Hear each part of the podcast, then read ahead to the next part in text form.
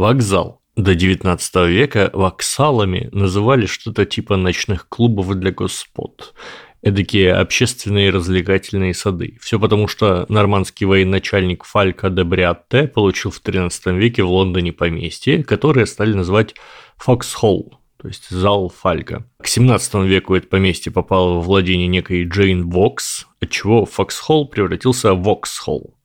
И тогда же, в 17 веке, видимо, из-за кутежей, которые устраивала у себя в поместье мадам Вокс, Воксхоллами стали называть вообще все увеселительные сады в Европе. В 1838 году в России была одна единственная общественная царско-сельская железная дорога, конечным пунктом которой был только что построенный увеселительный сад, э, ночной клуб, арт-пространство, Павловский воксал. И люди так привыкли, что поезда прибывают на воксал, что это название устоялось в русском языке. В следующий раз, когда будете на вокзале, подумайте о том, что в другое время в подобных местах можно было встретить дам в пышных платьях и отчаянно дуэлирующих господ.